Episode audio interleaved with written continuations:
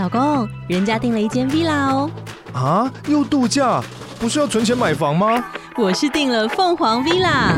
哇，竟然有千平花园，十五项休闲公社，回家就像度假哎！而且花园比房子还要大呢，还有我最爱的游泳池，耶！龙大营建 villa 生活，十年防水保固，二至三房，零七三九八五五五五，凤凰 villa。哎，贵子，我问你哦，法克电台现在每一集平均收听人数有多少啊？大概有四万人。四万，四万是什么意思？四万就是四场小巨蛋演唱会。而且我们每一集其实都一小时以上嘛，所以比方说什么四万的超级贴分，而且重点来了，这四万人他不是累积很久才到四万人。上线第一天就一万人，一个礼拜它就会有两万人，到了一个月就满四万人，之后还有长尾效应。所以也就是说，如果厂商你要夜配的话，这个产品马上就会在两场演唱会中露出，再摆一阵子就会变成四场万人演唱会露出。那我们听众有什么特技？他们会积极行动，想要让自己的生活或台湾社会变得更好，但这是很广义的。例如，把自己弄得更懂更多知识，或者是弄香一点，或是家里变干净一点，都是广义的变得更好。那么听到这边，听众如果被我们打到了，突然想要找我们 Pocket 口播该怎么办？去节目资讯栏点击法科电台的传送门连接，里面有节目合作资讯。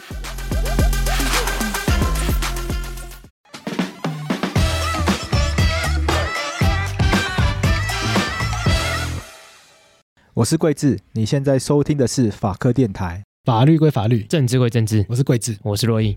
哎，我们二零二四年要来又要迎来一场选举了。对，因为二零二四年要总统大选，要立委选举。你不觉得台湾选举真的很多吗？法科电台才播三年，没有没有没有，一直在选举专题耶。没有，你这样就是幸存者的偏误啊？是这样吗？对，因为台湾选举其实不算多的，我们四年有几次选举，你知道吗？其实就两次啊，只是这两次的时间安排刚好会让你觉得好像很多。原因是因为一次你看哦。二零二二年年底，嗯，一次二零二四年年初，对，所以相相距其实才差不多一年，四年两次，但两次相距之间是一年，这刚好我们节目在这个时间点对诞生，对对对对对对，然后是我们诞生时间刚好卡在一个有选举年的时候。你想想看，我们那我们节目是二零一九年诞生的嘛，对，然后二零二零年年初选举嘛，对对，然后那那个时候我们还没有。像现在一样这么频繁的更新嘛？对，应该说没有像现在一样，也没有像现在一样这么有名。所以那时候中间是都没有选举哦，是一路到二零二二年哦。你这样你就这样想哦，对不对？所以只是我们开始很认真、更认真跟着选举议题之后，就刚好就一堆选举，然后再加上因为还有公投啦，对，中间还有公投，又是十八岁下修，然后又是合适那一拖拉库的，对，所以你就会觉得好像很多，还是很多，嗯。然后我们现在又有总统跟立委，对，那我们去年。地方大选的时候，嗯，我们邀了一些新生代选议员等级的，选议员等级新生代的林佳伟啊、吴沛忆啊，都是比较年轻的，对，还在努力要冒出头的议员，还很有活力的时候。那我们法白法科电台今年有一个比较有野心的计划，对，我们希望今年要拼总统了嘛，对，去年访议员，那今年就访总统，要访总统候选人，对。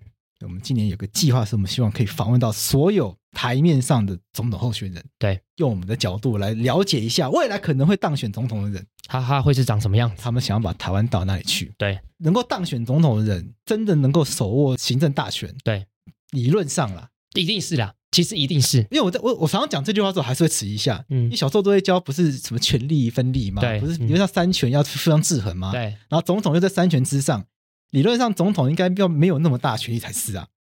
嗯，然后总统理论上又只有外交跟国防两个权力吗？对对对。可是为什么又大家又把总统讲的好像被李登辉搞得好像权力很大一样？因为他总统直选啊，总统只要直选，他权力就大。这他到底实际上到大到什么地方去？我跟你讲，如果要很从落一从宪法角度来讲的话，他其实是蛮尴尬的啦。就是按照宪法本文，最大的是行政院长，对。但是按照宪法增修条文，因为总统宪法增修条文做总统可以直选，所以实际上谁最大？是总统最大。OK，嗯，所以变成总统。也的一部分权利在宪法之外，其实涵盖到行政院长一部分，因为总统可以直接任命行政院长。嗯，OK，所以知道总统在想什么很重要。对，所以我们接下来会有一系列要来访问总统候选人，但这是我们最一个很重要的目标。对，那我们这一系列就会从柯文哲开始那为什么从柯文哲开始？因为他是最早宣布要选举的而且他也是最早确定要选举的。他是说不选才要公布对选不用公布嗯所以我们今天这一集就从柯文哲开始没错。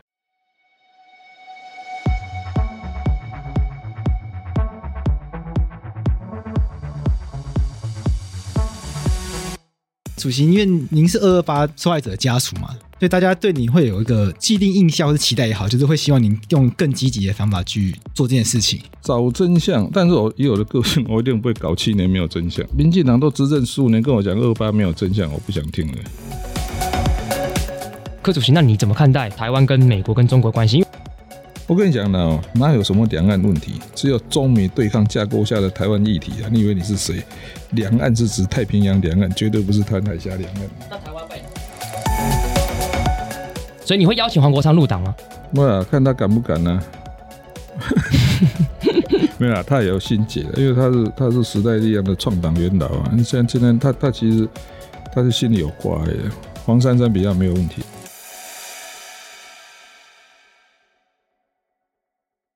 有啊，我我是专，我就一直看他，一直看他，越看越近。他没有看的很不好意思，以为我说他对他怎样。我突然冒了一句：“欸、你有黄疸。” 这个又是医生的特色。今天来了个要到一个大来宾了，应该算是这个法白数一数二的大来宾。嗯，不会不会。你大家听到他的声音，应该就可能知道是谁了。已经知道是谁，对啊，不用介绍了，没有不用介绍，我们直接单刀直入。我们今天邀请到谁？特别是前市长，对，那现在是这个民众党党主席啊，对，现在是老百姓啊，老百姓柯批。好，我们欢迎柯文哲。好，大家好。啊，应该是要选总统，没有错吧？对啊，努力的往那个方向前进。对，因为这个呃，柯主席之前在节目里面说过嘛，就是不选才是新闻嘛。不是，不选才需要宣布。对对对对，要宣布用宣布。对，所以目前为止没有没有任何的宣布，嗯、那看起来应该是有往这个路上前进吧。跟一跟一四九二年的哥伦布一样，方向茫茫不可知的未来。为什么是选哥伦布啊？那那个大云食堂也是这样讲。对啊，我觉得那个蛮蛮贴切的。你想想看，一四九二年的哥伦布。航向航向那个他根本不晓得去哪里，这这个就是这有一个故事诶。以前有一次那个尹衍梁问我说，哥伦布跟郑和有什么不一样？我说哇，这一题我从来没有想过。我我我问他说哪个地方不一样？他说你看哦，郑和七次下西洋都沿着海岸线，只有哥伦布是直接航向不可知的世界。所以 两个人在人类历史上成就就不一样，勇气也不太一样。嗯，这就是为什么我很喜欢骑一日北高，就这样，我很喜欢那个感觉，乐此不疲。我们今天邀请这个柯主席来，是因为柯主席是所有党里面最早宣布要参选嘛，很早很早就当市长的时候就宣布了嘛，对对，就有这个方向了，对，也比较明确。那再加上这个民众党上一次也超过五趴，所以很明显拿到这个总统的门票，对，那看起来是势在必行嘛。另外一个也拿超过五趴的。你的时代力量吗？对啊，这个我们看起来好像没有这个 比较不知道，比较没有。之后之后再问，之后再问看看好了。对，那因为法科电台一直都在做这个台湾社会议题的观察嘛。对，没错。对，我们今年有一个很大的野心啊，希望可以访问到所有的总统候选人。对，因为谁选上，对台湾来讲，左右未来四年非常重要的政局。对啊，没错。一定要好好的来了解一下选上的人到底心中想要把台湾带到哪里去。没错。那法客电台的听众有个特色，嗯，很在意两个议题。什么议题？转型正义跟美中台关系。哦哟，嗯，对，所以我们就单刀直入，就是我们在单刀直入就挑这两个议题来问。好，我们就先问柯主席，你觉得这两个议题是不是台湾最重要的议题？啊，应该这样正确的讲说，你你转型正义是看他你怎么定义这个问题的。如果说是把这个解决这个问题，那当然。其实它也不是当前最重要的，因为我们老实讲，我们现在劳保要破产了，健保要破产了，缺水缺电，啊，这恐怕比这个还严重。不过这样呢，它毕竟也是个需要解决的历史问题嘛。嗯，还有你怎么去定义转型正义嘛？转型正义哈，目的是什么？啊，这个我来来，我直接就我们就单刀直入。好，来来，有一年呢，我到了波兰，我还特别从华沙坐了五个钟头的车到格但斯克去拜访那个华勒沙。华勒沙就波兰团结公联那个当过波兰总统嘛？对，人家说奇怪，你千千里迢迢 去找一个一个历史的人物，在问他什么？其实我就问他转型正义。我去他的办公室，那时候他已经八十一岁了。我问他说：“哎、欸，你当总统那一天，你底下的官员九十九不正的前一天是破坏你的共产党官员。我说你怎么应付这个局面？”他说：“哦，转型正义三原则，这是他自己当过波兰总统有他的心得。他说，第一条啊，解决现在的问题；第二条预防以后发生，第三条哦，这个处理过去的恩怨，追究过去的责任。然后他很很慎重的，very serious，跟我回答，请注意顺序要对，解决现在的问题，预防以后发生，追究过去责任。因为转型正义会失败，都失败在把追究过去的责任摆在第一位，后来根本后面两个都没办法解决。他说：“哦，他当波兰总统的时候，他也是用这个态度。可是哈，他党内还是很多同仁对他这个态度不以为然。可是他作为总统，你知道，他在想说，我要先解决现在问题，不是在制造更多的纷扰啊。这是他跟我讲的。坦白讲哦，他拿过诺贝尔和平奖了，我听一听。其实，其实，在那一刹那，你知道，我作为医生呢，哈，或者说很务实的在。”解决问题的医生，我后来我我有被他说服了，就是说我们要先解决现在问题嘛，预防以后发生，再追究过去责任，然后顺序要对，所以这是我在我在处理转型正义时候我的态度了。先先我这样讲说，先前情提要啊，要先说我的态度，嗯，那这样你就可以了解后来在处理转型正义的各种逻辑。那你觉得现在台湾处理转型正义议题，你觉得到哪一个阶段？没有，他根本就是，嗯，他就是。他就是犯了华勒萨讲那个错误嘛，他不解决现在问题，他在追究过去的责任嘛，然后然后为了为了追追究过去的责任，然后惹出更多的问题没有解决嘛。我随便讲一个了啊，我在议会的时候，你知道那些小绿，我在问我说，哎，那重症纪念堂怎么处理？哦，他说这个是威权威权体制。我说奇怪，那重症纪念堂不是台北市政府管的，你要不要去叫小英处理啊？他说：“他他说，那我还记得那个叫什么林林林雨梦是？哎，林雨梦在讲说那个讲那个蒋介石的铜像。我说那铜像最多不是在我们台北市政府，军中啊，中央机关哦更多。那你要不要去要求小英先拆？那你都不做，啊，每天要求我们，那么真奇怪。所以后来就觉得，我倒讲，我看那些，我为什么常常不假颜色就是这样不？这得绿能你不能啊？你有本事你先做，那你不做，那老是来要求我。”所以你有本事把中正纪念堂拆掉啊！你有本事去把军中的蒋介石的铜像拆掉，还有点哎，现在那个慈湖还有蒋介石纪念公园，里面把几百个蒋公铜像。郑文灿当桃园市长，为什么自己不去拆？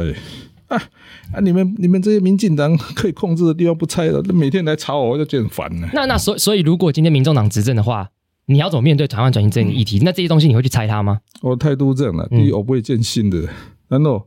你看我们台北市那铜像怎么处理？的？我就是不动声色嘛。如果那个有个学校说哦，他们讨论后要要移掉，我就移掉。但是我不会主动说，我我要去怎么怎么处理掉。这个态度上是这样。那个哦，自从十字军东征到现在，那已经七百多年了。犹太那个基督徒跟回教徒还是杀来杀去。那个巴勒斯坦嘛，我看超过三百年，把那个犹太人跟巴勒斯坦还杀来杀去。我的意思是说，人家哈。有些历史的仇恨，你知道，你不要老是想要很快去解决，有时候真的需要 take time。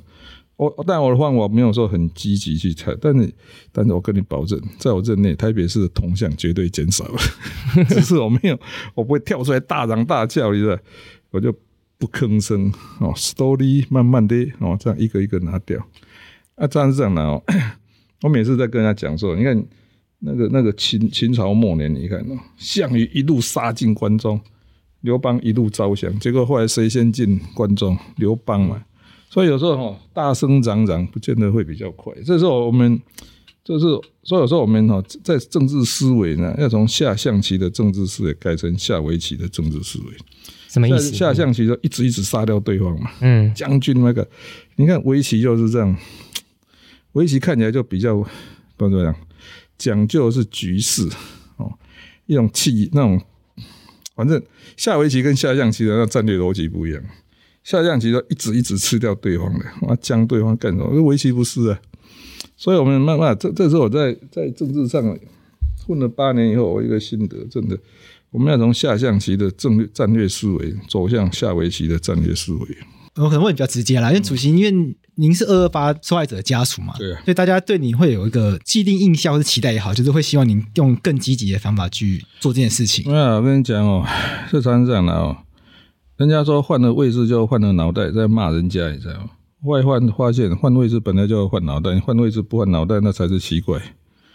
我跟你讲哦，我如果是二八家族，但我跟你讲，我我想你们去看我十年前，我说我最讨厌蚊子、蟑螂、国民党。有，嗯，哦，那可是有一天你当台北市长的时候，你就要开始思考了。嗯，你要你要先把这些人，他们他们你也没有办法把他抓下去，他还是你的台北市民呢，那你怎么办？所以我跟你讲哦，我我发现我我对这种转型胜利哦，有一个很大的转折是谁呢？傅达人，你知道以前有个记者叫傅达人，嗯，知道。那傅达人后来得了胰脏癌，然后就啊，后来就末期，快要死的，没有，他没有到安乐，他快死了。嗯，那刚好他的医生是我好朋友黄胜坚，反正就是奇怪，不知道为什么黄胜坚就拉我去看，反正就给他捧场嘛。哈，傅达人，我那天去，你知道哈？哎，我发现一件事情，傅达仁叫国军彝族学校，他他就他就他的父母是叫战争，他是战争孤儿。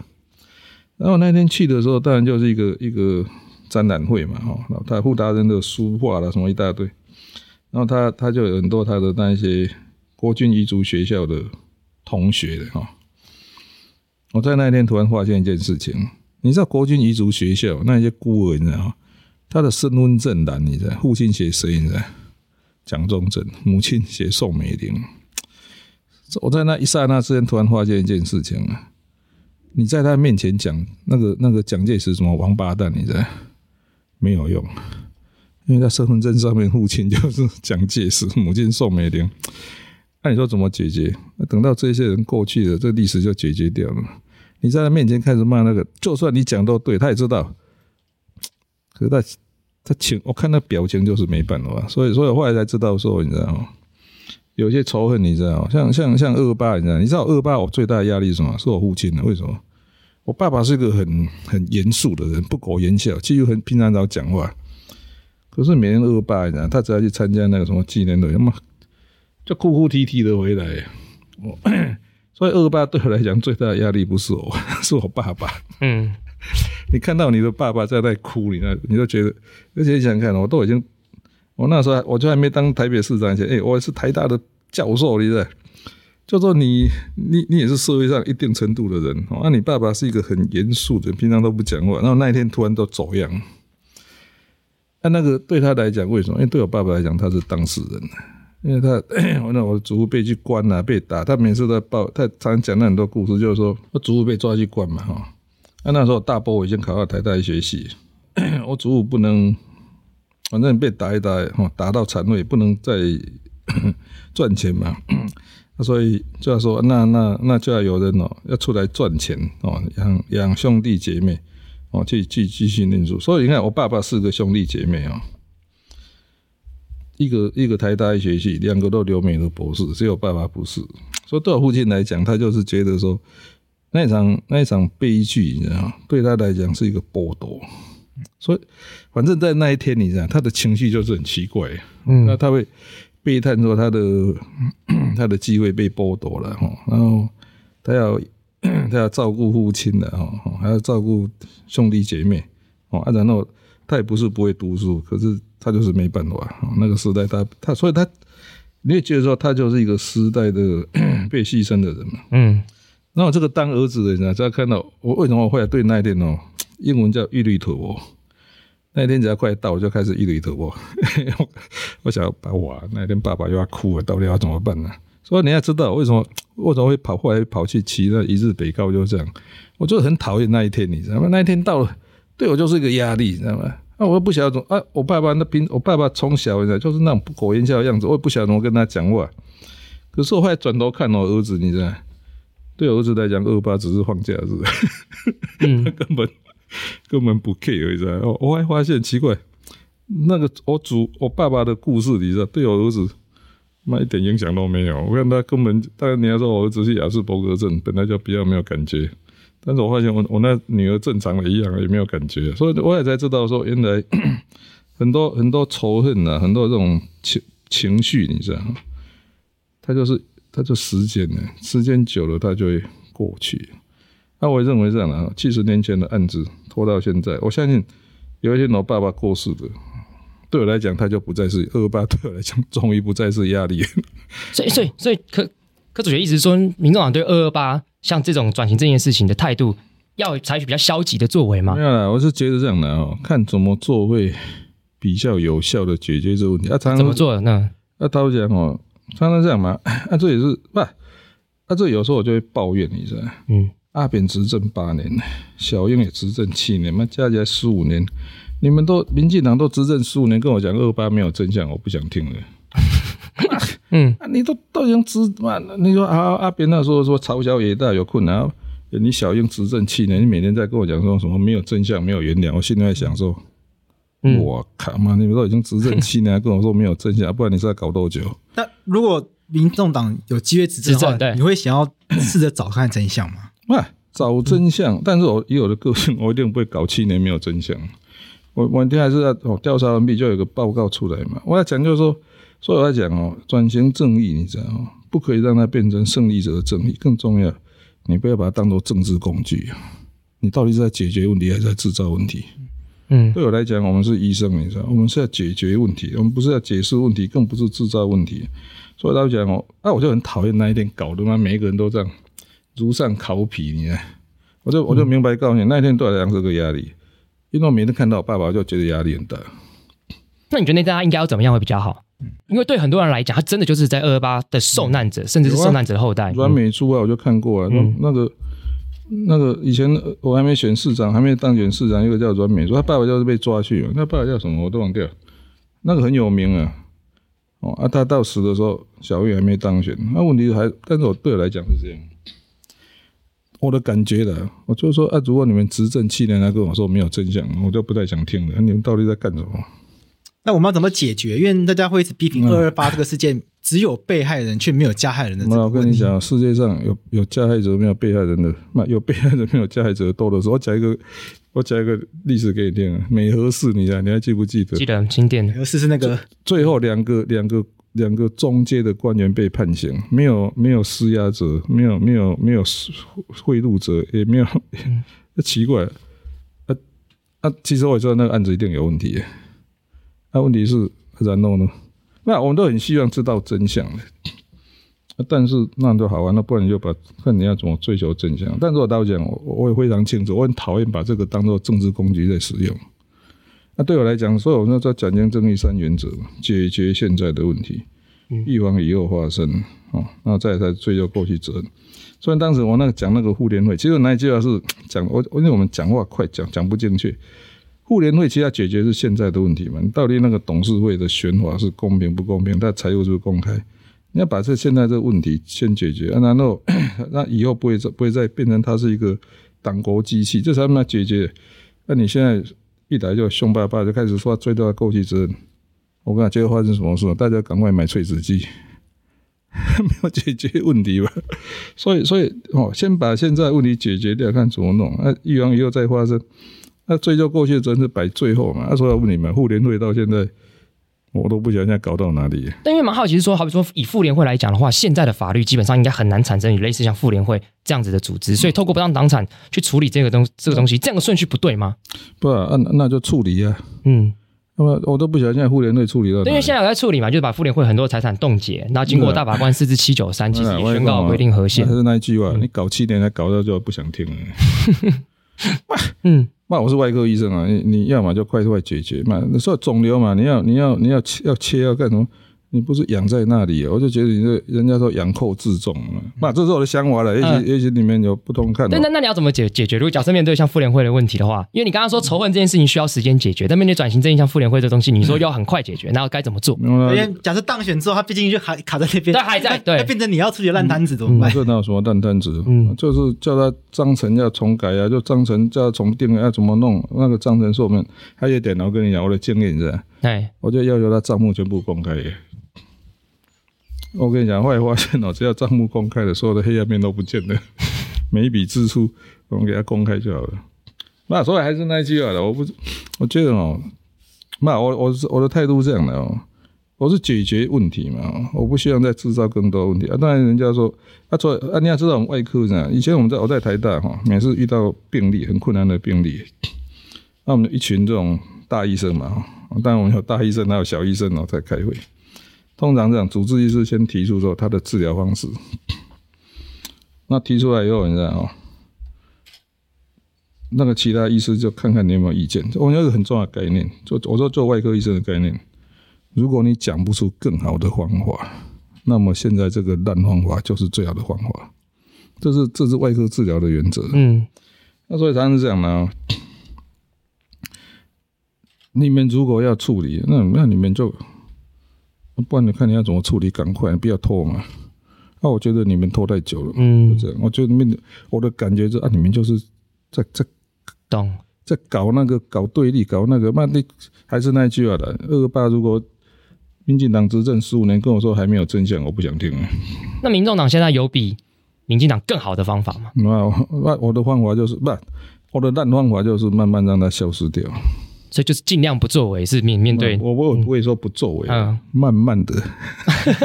我跟你讲，如果是重症进来，我来处理，第一步做做什么？怎么做？怎么做？拆围墙。围墙？你说旁边的围墙全部拆掉？先拆掉啊！OK，嗯，因为拆围墙，它就就去掉它那个那个那个什么那那种独裁，或者说那个的权威感，权威感嘛。嗯，我我一定不会说。我如果是我来处理，我一定第一步先先拆围墙啊，然后我就就我就说啊，这个要公园通透性啦，要跟社区有沟通啊，什么什么什么，然后把它拆掉，那看看看看反应怎么，再决定下一步。所以如果没有什么特别反应，就可以慢慢开始做其他的事情了。对啊，就那不不，我这个是这样的，我常常说慢慢做嘛，这也是李登辉给我的给我的劝告。嗯。李登辉每次都说四十年没有解决的问题，你不要幻想你四年要解决。那我跟你讲，后来后来我才发现哦，很多问题我们都太急着要去处理了。我跟你讲，我今天今天 我我今天从我那个竞选办公室嘛，那要要去中央党部开会，我就骑那个 U bike，我从我走复兴南路啊，这样绕过去。其其实我们台我我跟你讲，我们台北市的那个自行车路道，你知道为什么会失败？你知道？因为我们都一开始在定的时候没有定四十年计划，我那时候只有说三人三纵。我刚我我我不能我要先先抱怨，三人三纵那个预算不是我编的，是郝龙斌时代编的。啊编了，我上来第一年就做三人三纵，做完就被骂死了。为什么？你做三人三纵，可是没有整个路网啊，那就还是很难用嘛。你看，所以你现在在讲台北市骑脚踏车还是蛮危险的。有一次我去阿姆斯特丹，你知道？哎，他们就带我去看那个脚踏车系统。我第一次看到有那个阿姆斯特丹车站底下有一个一万辆脚踏车的停车场，我大开眼界。嗯，然后他都哦带我去看脚踏车停车场，然后带我去那个去看那个路边的那个脚踏车系统哈。那我看了一看说，我说不错不错不错不错。我说你们这个花多少时间处理的？他说四十年。他讲第一句我就知道问题在哪里。我们三人三纵一年的预算，那有没有？啊，我还问说啊啊有没有后面呢？结果后来没有，所以我倒不知道第几。已经当过第几年市长才说，那这样哦，我们我们不要说四十年，你给我写一个十年脚踏车计划。所以我们现在脚踏车慢慢有在修了，但是我觉得还是那样，有有时候我们我们不要低估哈，那种长期慢慢慢慢的改变。那这个这是我现在政治上很大的思维改变。我跟你讲，我最近去彰化嘛，看当然去看那个鸡蛋，我我我看一看，我知道这问题那是今天发生的事，好几年前就知道会出问题。为什么你知道？你要你要有鸡蛋，要有生有淡季嘛，对不对？他说你那个蛋鸡几次就就预测一个月后鸡蛋会怎样啊？那你那个蛋鸡会减少，那个原因就哦，就是养蛋鸡的那种容量会减少，是哪里是现在才发生的？所以我也跟你讲一个，我我跟我跟你讲哦，我我知道十年内大概有四十间的大学要关闭。我跟你讲哦，大学关闭是今天才知道的嘛？十八年前就知道了，十八年的那天出生的那个婴儿数就知道十八年后那个大学要关门了。问题是我们这十八年做了什么事？所以你要慢慢发现哦。人家说你你当台北市长，你政治思维最大改变什么？我常常知道说，我非常反对有感政治，有感政治非常反对，为什么？嗯。他说什么亮点政治、有感政治？我说亮点政治，一片黑暗才看得到亮点，那一片光明怎么看得到黑点？那怎么看得到亮点？真正好的政治，我比较倾向北欧或北欧那种概念，就是说，它就慢慢慢慢持续的在进步，无痛改革，你知道？那那那只要国家方向确定，所以所以是这样的哦，所以是不？人家说啊，你怎么开始有这种政治思维？我说很简单啊，我自己当台北市长非常清楚你想想看哦，忠孝桥引道拆掉，我轰轰烈烈。我跟你讲，忠孝桥引道拆除计划在黄大洲时代就定了，从黄大洲一直到上任，超过二十年摆在那也没有再动啊。环南市场从写计划到我开工十八年，我的意思是说的，其实国家需要是坚定稳定，那慢慢往前进，而不是每次都一定要看到什么有感啊、亮点啊，那结果结果冲突太大，所以是这样的，一样嘛，老板要破产了，三年后就要破产了。这哪是现在来处理？这个这不是好几年前就应该知道的吗？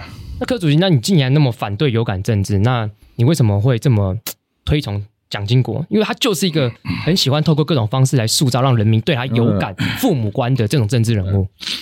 那这我没有说推崇他，我只是讲跟你讲一个数字。你现在问台湾老百姓做民调，你觉得哪一个总统做最好？出来就是蒋经国啊。所以我会讲，我我个人没有说。我我觉得是这样的，蒋经国、就是。这种有感，这这这种感觉是对的嘛？大家这种，嗯，啊，外公嘛，存在就是真理嘛，嗯，存在就是真理嘛。你不高兴不爽，那那你可以去改变它，你可以去宣传的。但是我是告诉你，现在给台湾老百姓做民调，你觉得哪一个总统做最好？我都我都知道答案是蒋经国啊。但啊，为什么会这样？那你要知道，诶、欸，现在很多那四十岁以下根本没有看过蒋经国，他怎么还会是？我跟你讲，为什么会这样子？我现在如果问你了。十大建设，你想到谁？那答案就蒋经国。其实这句话就是问题所在，你知道？现在说十大建设，就你想到的是蒋经国，这表示什么？蒋经国以后，台湾再没有十大建设。所以我最近常在为什么？我说我人家说啊，你怎么老是在 K 民进党？我说很简单，前瞻计划八千四百亿嘛，从二零一七年执行到现在六年，请各位拿出纸笔，请你写一下，就你记忆所及，前瞻前瞻计划的伟大建设。你甩给我看，哎、花了八千四百亿，现在一条都现在写不出来。啊，人家问说你你真的写不出来？我说我第一个想到是新竹棒球场，啊，这是笑话嘛？没有，我要讲的是啊，这个你要知道，我们啊，这也许这哇，我我也许作为一个政治人物，你知道，我我是很不讨喜的，因为政治人物就要讲那什么伟大的国家愿景啊，台湾前途啊，讲一大堆。坦白讲，我心里面想都，不要贪污就好，每天早上七点半给我准时上班哦。对的事情做，不对的事情不要做，认真做啊，这样就好了。其实我跟你讲哦，那我我每次看每个县市政府那负债，我就很有意见。我我跟你讲，台湾九十五 percent 的公司是赚钱的，为什么你不赚钱，明年就倒闭了？那如果是这样，那你告诉我，为什么台湾九十五 percent 的政府全部是亏钱的？这就乱来嘛，是？所以我我还发现。我要我我要我当然这讲就直接指名道姓，人家说啊，你为什么 骂陈菊？我说负债变三千亿啊！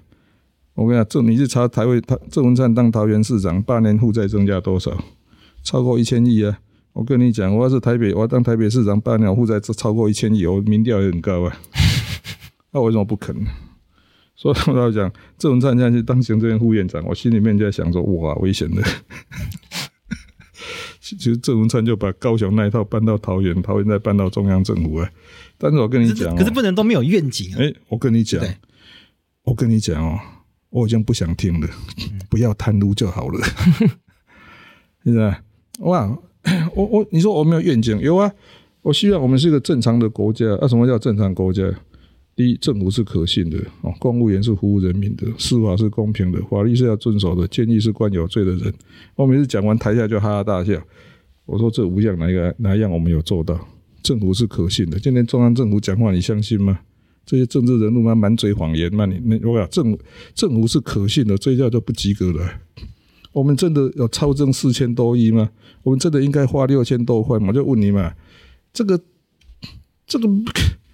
你你那个前瞻计划特别预算也不算钱，防疫特别预算八千四百八千四百都不算钱，我就问你，特别预算将来可以不用还的吗？我我们真的有盈余四千亿吗？要而且等一下，这睁眼说瞎话嘛！啊，当然，我就讲第一条，政府是可信的；第二条，哎、司法是公平的，司法公平吗？你自己心里有数啊。不答应啊！哎，公务员是服务人民的。欸、公务员不是领导，不是监督，哈，不是管理人民，他是服务人民。还有一个哈，法律是要遵守的。我们太多法律哈，我是医生的啊，《健保法》第四十四条、四十五条，我就讲，健保法当年要实施的时候，我们有个叫全民健康保险法，里面就明定哦，如果要实施全民健康保险法，必须实施家家庭医学制度，要分级转诊都能计收，就写在法律里面哦。二十五年过去了，有执行吗？没有嘛。那所以法律定在那什么，给大家参考的。所以，所以，我为什么对这个对整个国家哈，常常会很不习惯？你知道？我为什么跟民进党翻脸？你知道？就从基隆轻轨开始的。有天我在报纸上说什么基隆轻轨要盖八十亿，从基隆到南港展览馆。我在媒体上读不到，我就我我当然就很紧张，你知道？我就跑去找那个贺陈旦，那时候交通部长。我说我那个汽车转运站全部设在南港，那你现在基隆轻轨那个重点站在在南港展览馆。我说南港展览馆到南港是不一样地方，还有一点多公里。就交通部长那时候贺陈旦，他跟我说这不干我的事。我说。我说这怎么不干你的事？你是交通部长，我就跑去找张景生呢。张景生是政务委员，政务委员，嗯，那个国发会应该是他督导的。我说，哎、欸，啊，今天蔡总统出来宣布说要盖基隆轻轨，那个你们也没有跟台北市商量，然后那个重点站设在南港展览馆。我说我我我现在全部汽车转运站全部设在南港，这个站不行。张景生跟我说这不干我的事。我说啊，你们。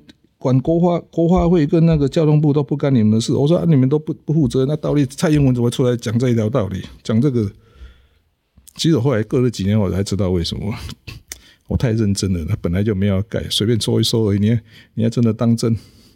我就问你嘛，二零一七年三月，蔡英文出来宣布前瞻计划第一炮基隆轻轨，今年是二零二三年，六年过去，当年说四年要完工，现在东西在哪里？有人出来道歉吗？那，那你觉得台湾的这个政府体系到底出在哪里？为什么政党整替了两次？为什么整个感觉文官体系没有没有发生太大质？没错，没有啊。那台湾两千年发生什么事？两点：第一，台湾再也没有长期计划，所以所以蒋经国要台湾就没有十大建设。第二，文官制度被破坏嘛。我跟你讲，现在换一个总统，你知道要换六千人，这个哎、啊，我也知道，我讲哦，这个有时候要怪怪李登辉。李登辉哦六次宪改加上阿扁一次七次，结果台湾的政治制度被修成什么样子？我们哪里是选总统？我们在选民选皇帝耶！我我们我们现在台湾的政治是赢者全拿，那后面还更可怕，毫无制衡，就八个字。我我们整个台湾的政治取决七个人的选举嘛，总统加六度，因为六度人口占七十 percent 的。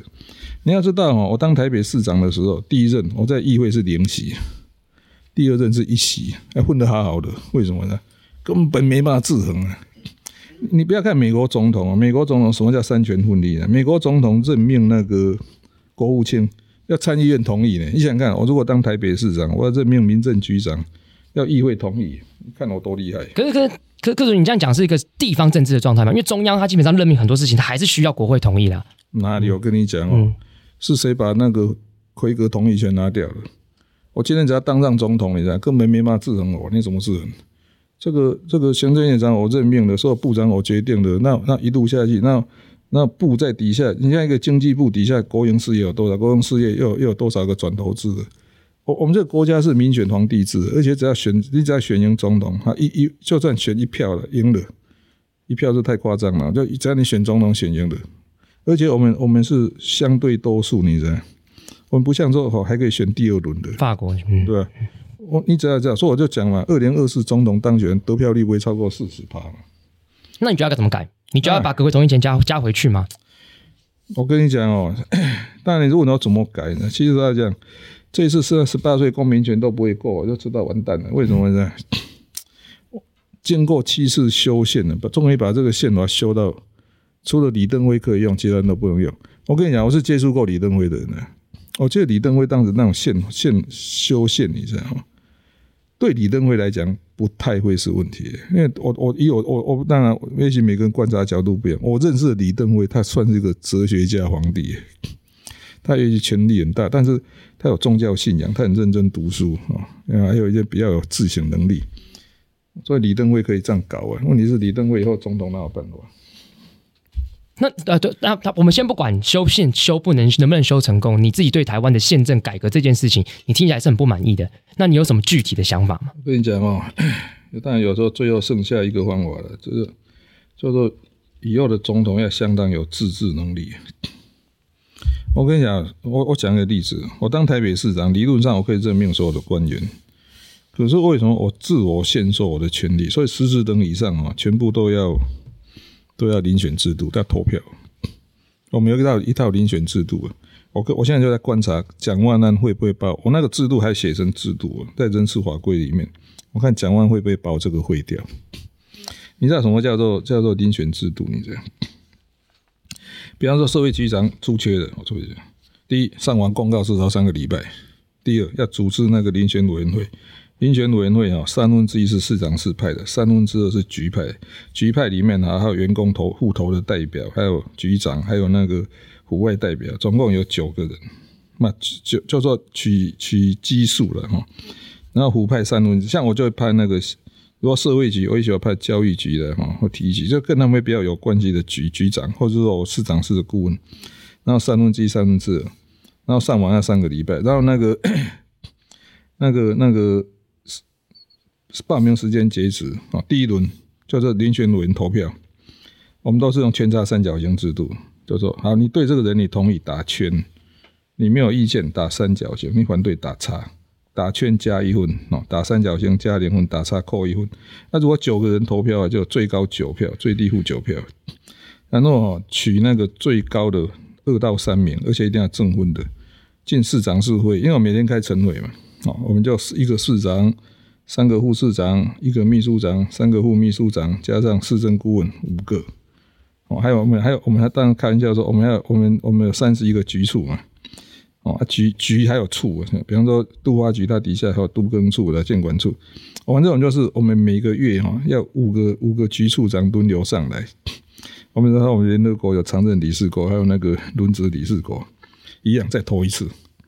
我后来发现，你知道两次投票，你知道印象当中哦有翻盘的没有几次。我有一次翻盘呢，就是有一个第一轮的是第一名。就在我们在院子市长室投票的时候，那个我记得那时候副市长是邓家基，他突然冒了一句，他说：“哎、我们是不是要给府内同仁优先？” 就一一讲，本来第一名是那个外县市来的，就被换掉。后来就规定说，投票前不准讲话。扣掉那一次以后，我印象当中哈，第一轮跟第二轮投票第一名翻转的两次还三次而已。所以我们后来就规定，你知道哈。只有票数很接近的时候，你知道哈，市长可以可以违反投票结果，但是他一定要公开说明理由。我我有没有我有没有违反那个投票结果？有有一次是哪一位？卫生局副局长，因为当时一个是外外面来的，那一个是那么他们局里面呢主主主任秘书。因为你是医生，所以你比较会看嘛。他他差一票，最后那卫生局长就说。这差一票哈，虽然他分数少一一分啊，但是他觉得他跟他合作时间比较长，所以他希望用这个，不要用外面来的。那我当时一方面一方面是老师来的，因为那卫生局长是台我台大老师。那另外一方面，他这个理由他敢站起来请托，你知道吗？所以我那一次我就同意。我跟你讲，分数差，比方说差到三四分的，我们都。我我的印象当中，第一轮跟第二轮会翻转的几乎没有。嗯，这句话什么意思？你知道？因为投票的结果，你知道？为什么台北市公务员会变得很勇敢呢？因为他突然发现，原来不是市长一个人决定他的升迁呢。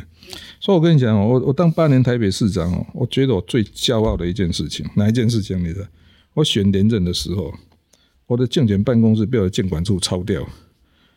因为，因为你要知道，后来有查知道有一个法规，你知道？六米六米以内的巷子哈，在住山区，你知道，只有一二楼可以当办公室，三楼以上不可以。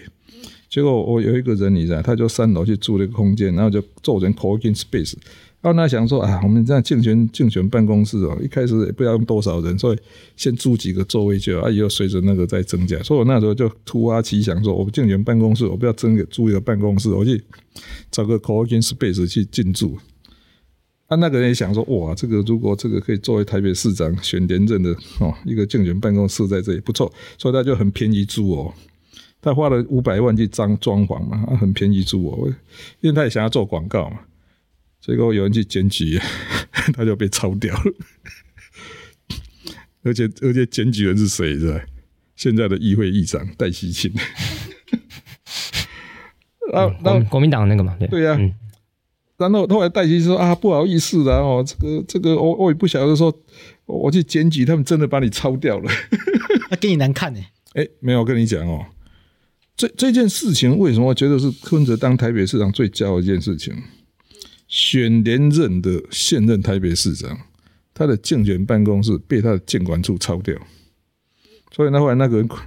这这办公室被不，这法规是这样，就刚才讲过，六米以上的六米以内的巷子哈，如果是在住山区有没有？这一二楼可以当办公，三楼以上不行。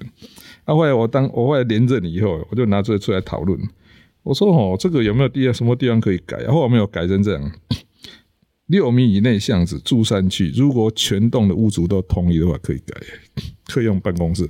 你知道为什么会这样？因为他当时有这一条，因为。因为你你如果比方说你是哦，他们一二三全部是办公室，那他就想我是住家，结果你给我搞一大堆什么办公室会吵，所以当时有有这个保护条款。阿坏说那这样好，如果全栋都同意，可以可以换宽了。但是老讲，这条法令到底对不对，我就在意了。但重点是哦，这个案子建立一件事情，依法行政。哎，选连任的台北市长，他的竞选办公室被他建管处抄掉。他说：“到时候把我抄掉的时候，我也没有讲话，是吧？只心里面想到真倒霉。然后又觉得跟朋友很不好意思，因为花五百万装潢又被抄掉。但是你想想看哦，为什么建管处长、建管处敢抄掉市长的办公室？因为台北市的公务员都发现，原来有升迁，不用不是市长一个人决定，有九票到十一票。”市场也只有一票而已，哇！每个都变得勇敢。那就像这样东西，你要怎么？假设你当总统的话，嗯，那你要怎么移植过来？因为现在制度就是这样子。没有啊，你要怎么做？嗯，我就下令全国开始那个要用一用用这个制度啊。没有啦，我跟你讲，我要当总统，我要做的事很多。我跟你讲，我第一步就要求每每个人都要那个账账本要公开。政府的那个，我跟你讲，新竹棒球场到现在为止，那时候为什么会会闹成十二亿？我就问那个新竹议会议长，我说：“哎、你们在搞什么鬼？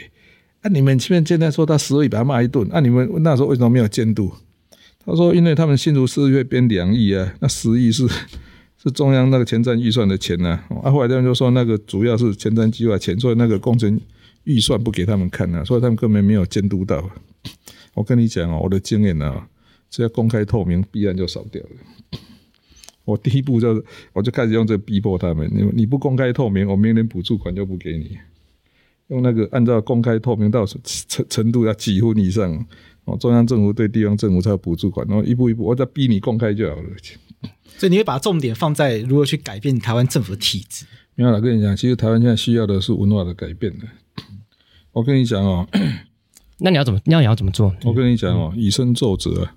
我当台北市长，每天七点半准时上班，这就以身作则。是你觉得蒋万安不够认真，等于他取消晨会，他撑一个礼拜就不行了。他还年轻我二十岁。我跟你讲，七点我每天坐公车上班，七点半准时开会。哎，这个就是文化。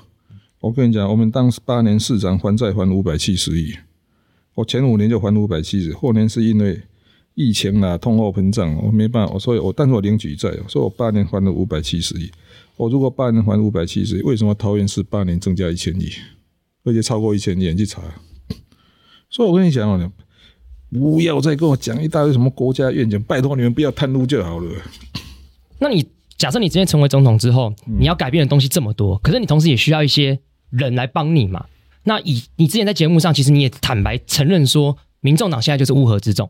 你曾经讲过这句话，那我们好奇是，那你会不会邀请一些比较不一样的人来加入你的政党，来成为你的一些得力的助手？举例来讲，好比说像黄珊珊，或者是这次力挺黄珊珊的黄国昌，你会不会需要这样子的力量？会啊，所以你会邀请黄国昌入党吗？会啊，看他敢不敢呢？没有啊，他也有心结，因为他是他是时代力量的创党元老啊。你现在现在他他其实他是心里有挂的，黄珊珊比较没有问题的。黄珊珊其实黄珊珊。是会帮我的，他只是说，哎，他当时用无党籍选，那总要让他有一个转身的机会嘛，不然你不你不能选完第二天说我变成要参加民众党，这对也不好看的。啊，但是黄珊珊他有做好，我一定会帮忙你。但是，但是我那用无党籍选，现在突然转身不太好。那你觉得黄国昌有机会？黄国昌就比黄珊珊更难嘛，因为黄国昌是民民民那个对啊，那个时代力量创党元老，他怎么样？现在怎么转乱？但是我觉得这样的，我我觉得这样，我我当年进台北市政府的时候只有两个人了，我跟蔡壁如。你要知道，后来我卸任的时候，我的局长三分超一超过一半是事务官呢，事务官上升上来。我我所以我在讲哦，我不赞成你这样、哦？有一个一换一个总统要换六千人，这会变成利益集团的。所以为什么人家说哦，民进党怎么那么团结？要废话，这个选上的吃香喝辣的，没选上什么都没有。所以我当然当然绝对团结。不过讲到黄国昌，我就蛮好奇，你怎么看你们跟时代力量的关系？那这也没有什么啊。时代力，我跟你讲，其实时代力量，我们我们曾经做过研究，你知道，我问了我们的我们的党员有八千人嘛，然后那个入党的时候，我们就故意插了一条进去。他说：“除你来，你今天来参加台湾民众党嘛，哈，那除了民众党以外，你觉得哪一个党跟你理念最接近？就我们全党八千多人哦，选时代力量的八十趴，蛮可以想象的。嗯，所以时代力量跟民众党，对啊，几乎是。”商业上叫竞品，不就是很接近的，因为所以所以，其实我跟你讲，他民众党的党员结构蛮特别，六十岁以上占三趴，大学以上占八十五趴，所以基本上它是一个精英政党，精英政党，只是说曲高和寡的，我也知道，因为政治上政治上还是要，大家有没有？就是要哎哎嘻嘻哈哈，那是要要要热闹干什么？嗯，啊，这这个没办法，所以。我最近常常在全台各地跑来跑去。我我最喜欢讲那个笑话。有一次我去某个地方，不要说哪个县镇，然后那个人就跟我说，他是个医生呢，耳鼻喉科医生呢。哦，因为台大跟我同一期的。他说：“哎、欸，你也不你也如果柯用柯市长，你要选选总统，我一定会支持你的。”他用的闽南话，我给你牙大吉啊！哦，我说：“哦，谢谢谢谢。”那我说：“按、啊、你们这个地方不买票可不可以？”他说：“不可以。”我说：“你还讲这不是屁话吗？” 妈，这在讲什么回事啊？台湾今天有没有买票？怎么会没有？啊，不然怎么那么多议长被收呀？嗯，对不对？台今天在谈买票会不会影响选举？除了台北市我知道没有了，过了淡水后就有了，怎么没有？那这我们就明讲，如果买票会影响选举，那那你这国家水准就是这样。人家说啊，你不可以批评选民啊，你要选总统，怎么可以批评选民？事实的真相就是这样，有什么样的国民就选出什么样的总统。所以国民的水准还是，但是这样的，他也，但是我跟你讲，民主政治是这样的哦。我最近在读那个苏那个苏格拉底的故事，我看那个实在是很好笑，你知道？你知道苏格拉底被判死刑嘛？对不对？他他两轮投票，对，他五百个人投票，就是雅典的公民哦，他们是有有资财到多少以上才可以，财产多少以上可以投票，总共五百个在投票，那个叫算公民团。判苏格拉底有罪的两百七十票对两百三十票，那就他就被判有罪了。那再说，但那是要判他死刑还是判驱逐？结果好像判他死刑的是三百四十票对一百六十票，那这个很搞笑。两百七十个判他有罪，三百四十个判他死刑。有一些觉得他无罪，但判他死刑。对，这不你一再想起来啊，这不是民主政治的荒谬吗？嗯。他、啊、其实这挺奇怪嘛，哇！人类民主政治的荒谬。我跟你讲，说我刚才先讲一件事，民主政治本来就没有保证他会选出最好的人。嗯，请不要忘记一九三三年那年什么什么发生什么事？你知道？德国人用投票的方式选出希特勒。对，天哪，怎么发生这种事？所以，所以民德国人用投票。啊，所以一九一九三三到一九四五年，十二年嘛，哈。那希特勒当德国总理十二年。一九四五年，德国人战败。德国有个反省，你知道？他说：“我们德国人不是号称地球上最理智的民族吗？哦，我们总会让一个疯子把国家带上毁灭。那我们要怎么样去说服时代力量的选民选民众党？如果百分之八十，哎，听起来他是你们最大的竞争对手嘛？对，先讲第三势力好了。嗯，对，因为我们这样讲，好、第三势力终究其实是台湾的。”目前比较少，少数嘛，对不对？所以现在听起来，你最大的竞争对手是时代力量。嗯、那假设下一步还要往往第二势力、第一势力前进的话，对，那要怎么做？其，其实你你们讲这一讲有一个盲点。嗯，台湾你知道哈，民进党跟国民党党员加起来没有三趴总人口。嗯，自认为是比较支持民进党，跟自认为支持国民党加起来没有五十趴。所以，所以不是现在现在所有的中间选民，是因为他们没有人可以 identification 可以认同，所以它才重要。所以是这样，老大觉得这样，台湾民众党是这样，还是要 to see to believe。我我每次讲说，我们为什么一定要要让台湾人民相信我们是可以被信赖、可以被那个？所以我跟你讲哦，这就你知道，其那其实一日北高呢，其实它就是这种心智的训练，他很痛苦啊，可是他就是要。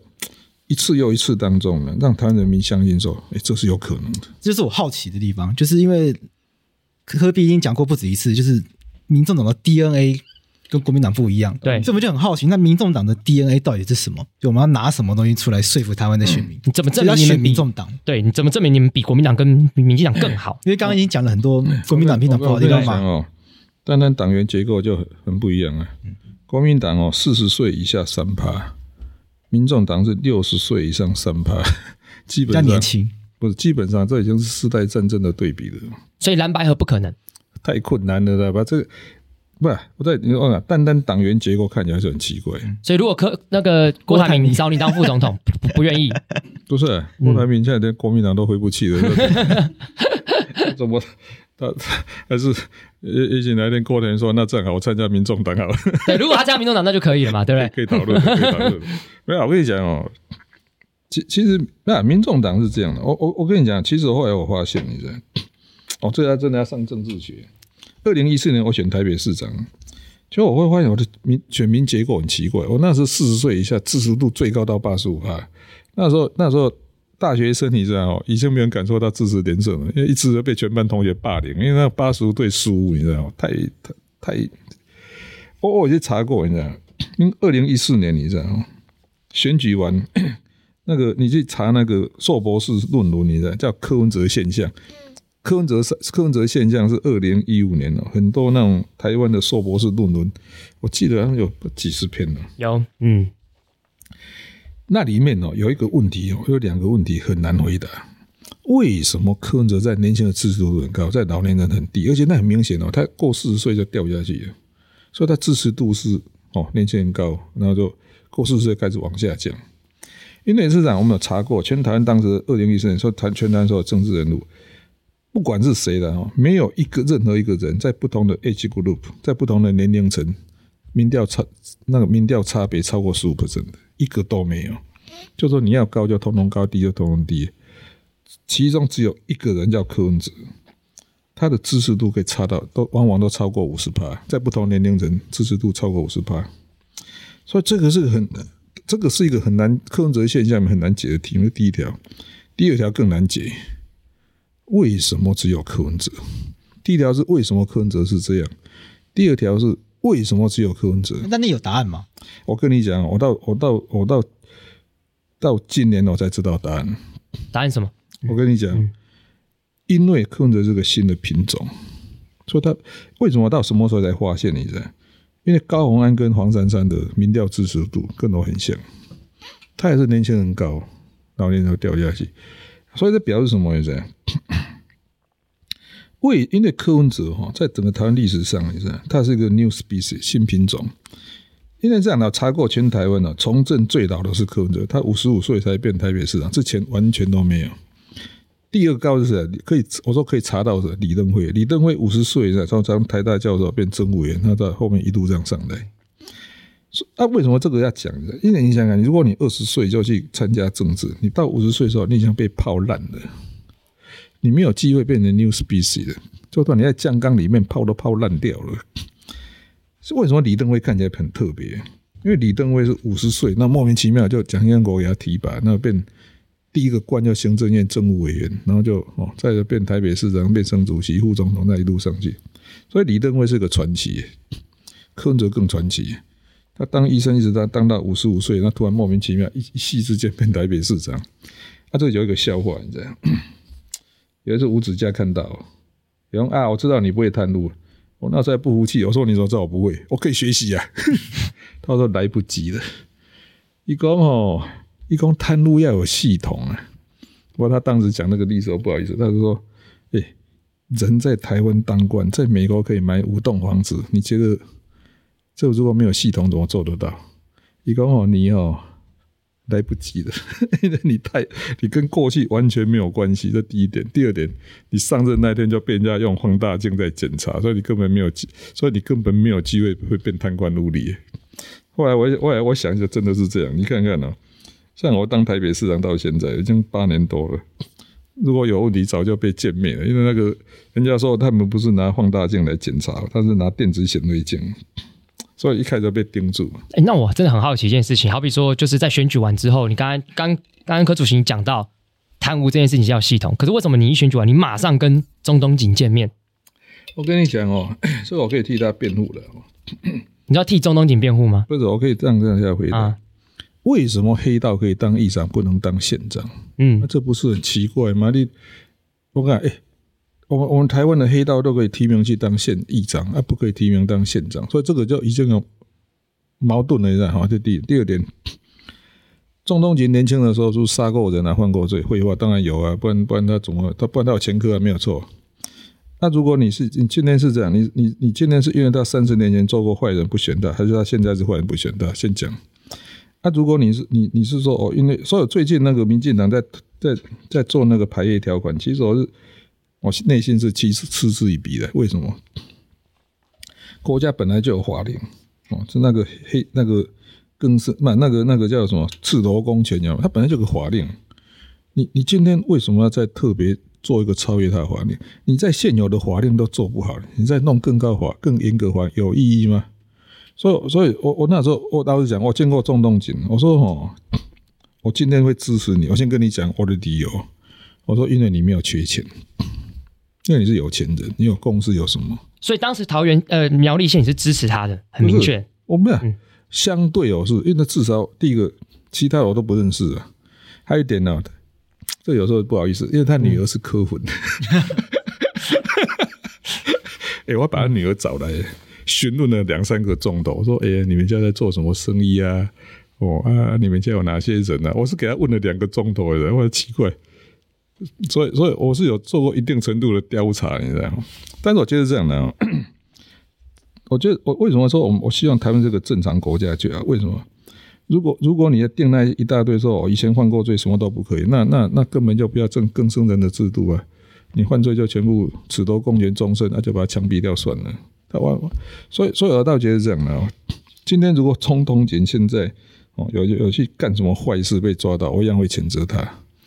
可是你们不可以，所以我我那时候在讲那个严宽的那案子也是一样，我在媒体上就直接讲，我说你们不可以哦，要利用人家的时候说人家是社会贤达，啊，然后有一天不要人家的时候，要跟他竞争，就说黑道，你你我就明讲，你蔡英文去去镇南宫，大家镇南宫拜拜几次啊？你要选总统的时候为什么都不讲？啊，现在啊中二选去选就把他打成那哦，好像那黑道干什么？所以所以我跟你讲不可以。我我的态度是这样，是就是，不是就不是。啊，我也不会说，因为你三十年前干的事，现在一定要否定他。还有一点呢、啊，我我这是医生的逻辑，你知道？我们希望坏人会变好人嘛。二十分要进步到六十分容易，你有一天你八十分要进步到九十分很困难嘛。所以我们希望说说，那人家说啊，你要把自己当耶稣。我说，我说，我不要说我耶稣，我希望我是耶稣会的教士。所以你相信总统你是个好人？不是，我相信我可以感化他。所以你相信你的这个，你之前讲过的这个清廉、勤政、爱乡土，你可以让他变清廉？不是，不是，我认为的，我跟他交，我如果跟他交往，他他一定会越来越好。不然，啊，他他如果他每天，你看，如果我们你让他每天跟坏人在一起，他一定变差的。啊，这这这个时候很多很多人讲说啊，你不要跟那些有问题的人在一起。我说我们当不怕你被他带坏。那我跟你讲嘛，看谁带坏谁嘛。那 那这个这也是这也是医生的逻辑的。医生就是我跟你讲，我们在在台大急诊处，那病人送来，我们我们第一个我们没有问他说是国民党还是民进党。第一点，第二点，我们问他说，哎，你以前有没有前科？不，这医生的逻辑就是说，啊，你就是把病人治好嘛。当然是这样的，中东锦那件事情，我当然是这样哦。我们这个国家给人家贴标签贴太厉害，他满嘴仁义道德，我干的也都，我跟你讲，我就明白讲，你觉得台南那些事情有比较干净吗？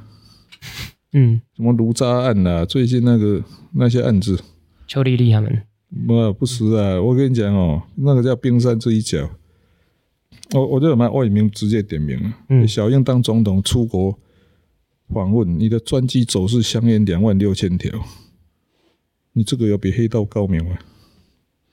其实我跟你讲，对我来讲，我是实际执政过的人，那个才是冰山这一角。总统专机走私香烟两万六千条，我跟你讲，要多少人配合？华航、仓储、海关，还有嚣张的管道啊！那么，因为我们还要还有一个重要问题。对，时间关系，我们直接先来问这个问题好了。讲到这个民众党跟其他党 DNA，而且台湾还有一个很关键，就是过去柯 P 说自己是墨绿嘛，你现在还觉得自己是墨绿吗？那我跟你讲哦，看对墨绿的定义的，我倒觉得这样啦，还是那一句话，你知道吗？换了位置就换了哪倒，觉得是对的。我当台北，我当医生的时候，我有我的，我跟你讲，我有的历史啊，我的家族，因为我的家族背景。可是如果有一天，不管我当台北市长或当台湾总统，我要照顾的是全国人民嘛，所以我反对那个什么下架民进党这种口号。为什么下架民进党啊？然后嘞，换国民党贪污吗？那你说什么灰绿联盟？哦，好，我那那下一句，那你觉得这国家要把绿的全部排出去吗？我跟你讲哦。我我当台北市长，我每次说 to see to believe，我的三个副市长你知道吗？有台北的亲民党黄珊珊，有台中的国民党 张蔡炳坤，也有来自那个高雄的哦比较偏民进党彭振生。我的民政局长是蓝世聪，他姐姐叫蓝美金。我的那个环保局长叫刘明龙，他的老板是赵少康。你看我们台北市的那种局长，从新党到民进党都有。台湾的未来怎么办？那所以就是这样，我们要建立的是共荣社会。我跟你讲哦，我如果是总统，你知道，第有一件事一定要先做国事会议，两岸关系的国事会内部。我最近去新加坡，你知道，但我就见到新加坡高层。那新加坡高层怎么跟我讲呀？你从你们自己内部先搞定吧。我就问他说：“哎、欸，啊，我们现在跟大陆哦，这很多争议的哦，将来新加坡能不能帮忙？”就那个。对他这么说，他说：“按、啊、你们自己内部都搞不定了，还要找我们？”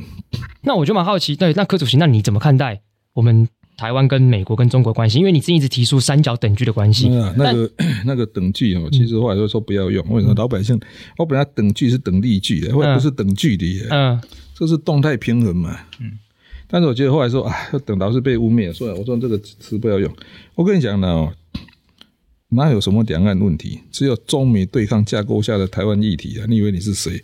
两岸是指太平洋两岸，绝对不是台湾海峡两岸。那台湾要扮演什么样的角色？我跟你讲，夹缝中求生存啊！你要听实话的话。那这个夹缝中求生存，比起民进党，你有什么更好的方法？我跟你讲，我不会。第一点呢，我站在美国这边，但是不会对中国恶言相向。所以你是认为我们还是要依靠美国？亲叫亲美嘛？不不，我们有办法不不靠美国吗？OK，你告诉我，嗯、你告诉我们有办法吗？那你觉得现在民进党有对有对中国恶言相向吗？不是，怎么会没有？不，我在讲嘛，哦，是一样嘛。To see, to believe。二零一七四代柯文哲是不是办成功了？二零一九年那个林佳龙要办的时候，东亚青旅不是就没有了？对对哦啊啊！当然是这样的哦。这啊，人家说啊，你怎么会？你知道知道，我每次说，二零一七年四大运，蔡英文是以中华民国总统蔡英文女士的身份上去开幕的呢。那人家说，啊，那你以为？你知道那一年，你知道中共开幕没来，闭幕没来，团体赛不来，他让步了，你知道？那你要说他怎么会让步？为什么对柯文哲让步？那你要听实话吗？两岸一家亲换来的。啊他说那时候共委跟我不是说共委 中共，嗯。他说：“哎、欸，你们主要让我可以下台 呀？哇，我要台阶下，你看你总你不能什么都不表示。那我跟他讲说，那那那能不能选两岸一家亲？他们很诧异，他说：你为什么选这个字？我说：啊，你们习大大不是讲这个吗？那你们怎么可以违反你们习大大的意见？所以你是选这个字来跟中国妥协，让这个东西顺利进行吗？讲实话就是。那如果你当总统之后也会做这样的事情？没有，我跟你讲，那、啊、就看什么样的事情嘛。但是我觉得这样的，台湾应该重返重重新回返国际社会。” OK，我最近就我跟你讲，有些有些很务实的问题，我们还是要解决。台湾货品输到中国，输到中国大陆，他要求你要写中国台湾或台湾地区。可是我们我们台湾出去应该哈，这有个问题，我们我们一个货品输到中国，到底那个那个那个产生地，你知道哈，制造器要用什么名称？其实两边你不要让整个台商每一个都无所适从，因为中共那边呢不高兴就修理你，台湾这边不高兴就不让你出口。所以我想像这种事情，就是能不能大家讲一个哦，你可以接受可以接受名词。我最近去去中部嘛，就有个人跟我说，他一个货柜都全部卡在卡在马尾海关啊，因为他说他说我在很为难，我我我这边出去。台湾也会盯我，啊，那边也会盯我。他说：“你们两个哈，能不能大家讲一个名词，大家都可以接受，我们就照这样做。”啊，结果现在不是啊，两边不沟通啊，然后哈，就看他看大家心情。所以你觉得要给中国适当的面子来换取我们的利益？那我跟你讲，那如果我是的话，面子可以给你，李子我要。你要听实话，我是这样的人。嗯、我们在那个，因为最近 ChatGPT 很红嘛，我们就玩了一下，说柯文哲支持台独吗？然后。AI 说柯文哲较为中立，这个立场他并不明确。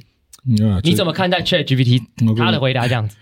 那那其实上是这样的哦。我现在讲一个概念，我们说五十步笑一百步，你觉得五十步跟一百步会一样吗？一百步是指？我跟你讲，我们常常说五十，我们我说我说语义逻辑嘛，五十步笑一百步，意思就是说啊，你们是一丘之貉啊，这是多。但是对医生来讲，你知道五十度跟一百步当然不一样。什么意思？你得了癌症末期，吃这个药可以活一百个月，吃这个药可以活五十个月。请问这两个药有没有差别？废话，当然有差别。所以他人常常是这样的哦。这时候慢慢听懂当年老李跟我讲的话，有些事情哦，给时间去解决。我们先解决我们现在要面对的问题。所以你看老李，你看哦，他有沟通会，嗯，讲得很大声，从来没有做过。对，嗯。那老李其实是一个 model，你会发现，老李的时候，有关国家纲统一纲领，什么什么国统会，什么都有。可是，可是，可是好像什么也没做。所以，所以听听柯主席感觉就是，其实你面对各种的议题，其实你常常会觉得很多问题应该先搁置，用时间，我们先不要去理它，慢慢交给时间去解决。不是的？是这样。这个叫流水战术的，就我遇到阻碍，我先找过去。但是，但是这样的哦，作为一个政府，永远有他处理的问题嘛。嗯。台湾目前有缺水、缺电、缺工，甚至缺蛋。你不能说一开始，我想你们看过那梗图嘛？一开始是缺口罩，后来缺疫苗，后来缺 PC 啊，后来缺快筛，后来缺药物。哦，然后现在缺水、缺电，再缺蛋，这不是台湾要解决的问题吗？那、啊、你这些都不都不认真处理，啊，每天在。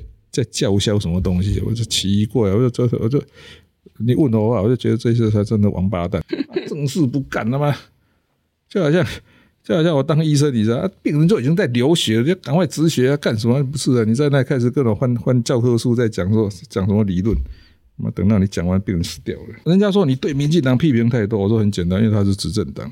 那国民党的批评好像比较少一点。这为什么？猴子不是爬到树上才屁股红的。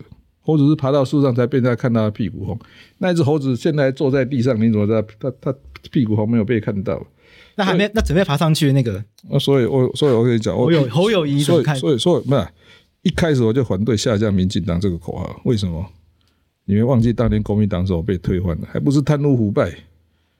你们这八年有改善吗？啊，这个单位哈，没有三天的好光景。你看看最近那个样子，对。